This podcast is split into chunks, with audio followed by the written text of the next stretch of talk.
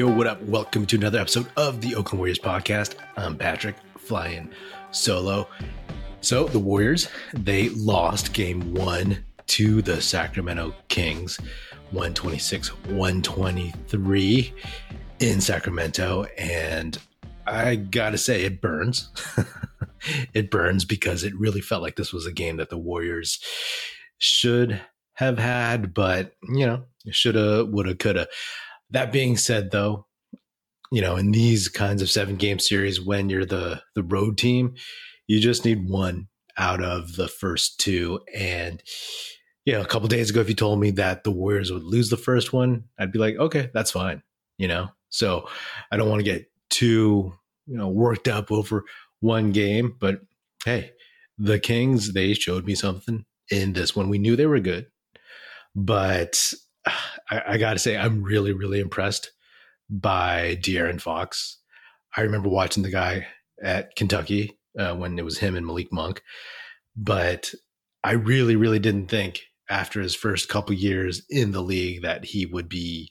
I thought he'd be more of like a just a stats kind of guy, you know, a guy who didn't really win games, and he would just, you know, put up big numbers, and he was kind of like that up until this season. So credit to him, Mike Brown, his teammates, and uh, all that stuff. So you know, he and Malik Monk pretty much saved the Kings in this one. But you know, going back to the Warriors, I will say that being a little uncertain, as we had been throughout the season about which team would show up, I was really pleasantly surprised in the first half the Warriors they came out focused with uh, the effort, the energy. Uh, they were hitting shots. Klay looked amazing in the first, and it looked like they came to play. Right, it was all about mm, more or less withstanding that initial Sacramento Kings adrenaline filled push. The Warriors hung tough. They had the lead. You know, it was one of those games where yeah, I was like, oh, okay, this feels like the like the kind of game the Warriors usually win. But again, usually is a word that kind of went out the door this past season. So things were rolling and into the third quarter, the Warriors they built up a 10, 12 point lead. And to be honest, I was like, okay, this is it. This is when they push it up to 15, 17. And the Kings fold. But clearly that did not happen. Steph went to the bench, and at the end of the third, uh, the Warriors lost a lot of their lead and gave the Kings a lot of momentum. And then the Kings moved ahead early in the fourth, and it just went back and forth from there. And at the end of the day, they did not, the Warriors did not hit enough shots.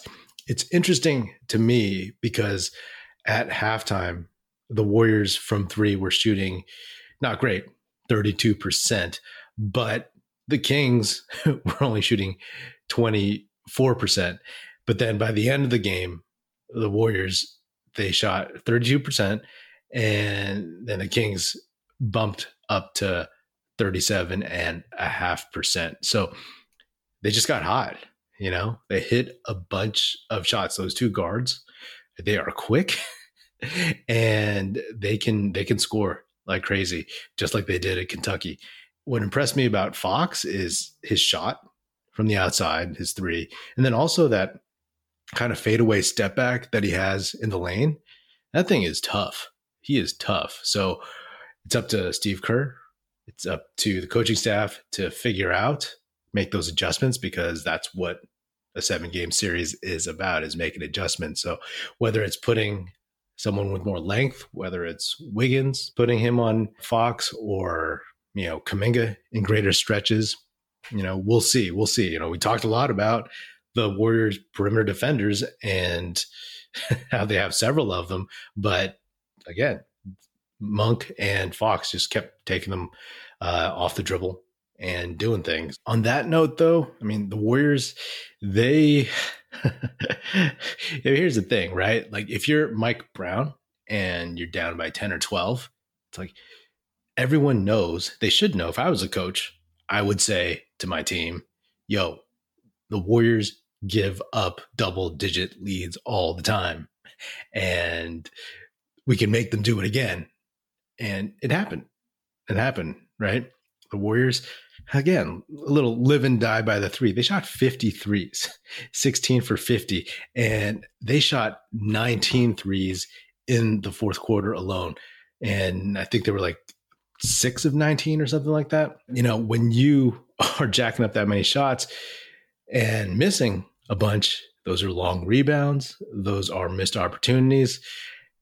You add in the fact that the Warriors were in the bonus in the fourth quarter, which, you know, as you know, doesn't happen that often that the Warriors are in the bonus that early in any quarter ahead of their opponent. So when you have that, it's like, hey, attack the basket, get to the free throw line. Those are easy points. Plus, you know, someone like Malik Monk, he was in foul trouble for a lot of the game. So you could have gotten him out of the game.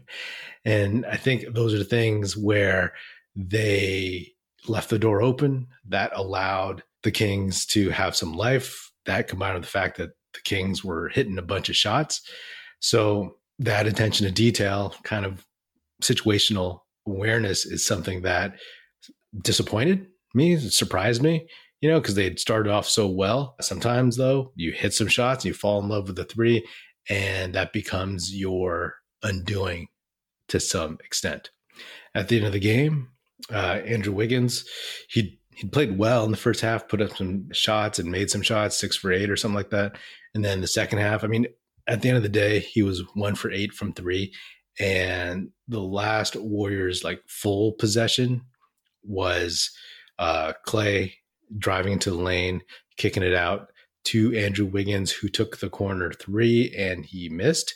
In the post game interview, he said it felt good. And, you know, that's usually a great shot. But the thing is, again, he was one for eight in the game, one for seven up until that point. And me personally, again, because the Warriors were in the bonus, Klay looked like he had a uh, a floater, a push shot, or could have gotten a layup or fouled, or could have kicked it out to Steph. Uh, but you know, kicking out to Wiggins, normally I'm good to go with that. But he wasn't shooting it well. He was making shots early, but his legs weren't there, and he missed. So that is kind of a bummer. They're only down by one. So if Klay goes in and hits a two, they're up. Changes the kind of dynamic of the next possession, a little bit of a butterfly effect. And then the final, final chance they had was with 2.9 seconds. Steph gets the ball top of the arc and does like a a one footed floater and uh, missed it, and you go home. You know that's that's that. So it's tough to lose in that way, but I feel I feel fine. You know, I feel fine about this team. I hope that uh, they can figure out some ways to slow those Kings guards down. But you know, at the end of the day, you just need to get one out of these two. I mean, in the next one, you don't expect De'Aaron Fox to go off uh, like that again. exactly. You don't expect Malik Monk either to go 14 and 14 from the line. But then, you know, you expect maybe Sabonis will have a much better game. So uh, it will be interesting to see how both of these teams adjust.